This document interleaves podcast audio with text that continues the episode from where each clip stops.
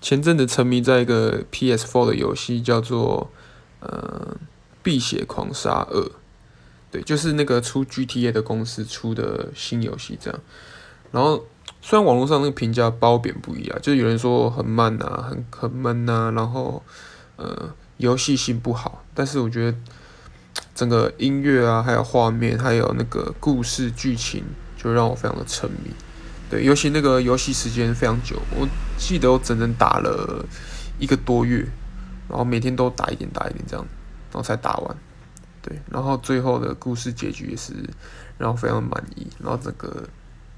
就整个是非常，我自己觉得是一个非常棒的游戏体验。但好像 PS4 就是你这个片子打完就封片，拜拜。对，所以我觉得还不错。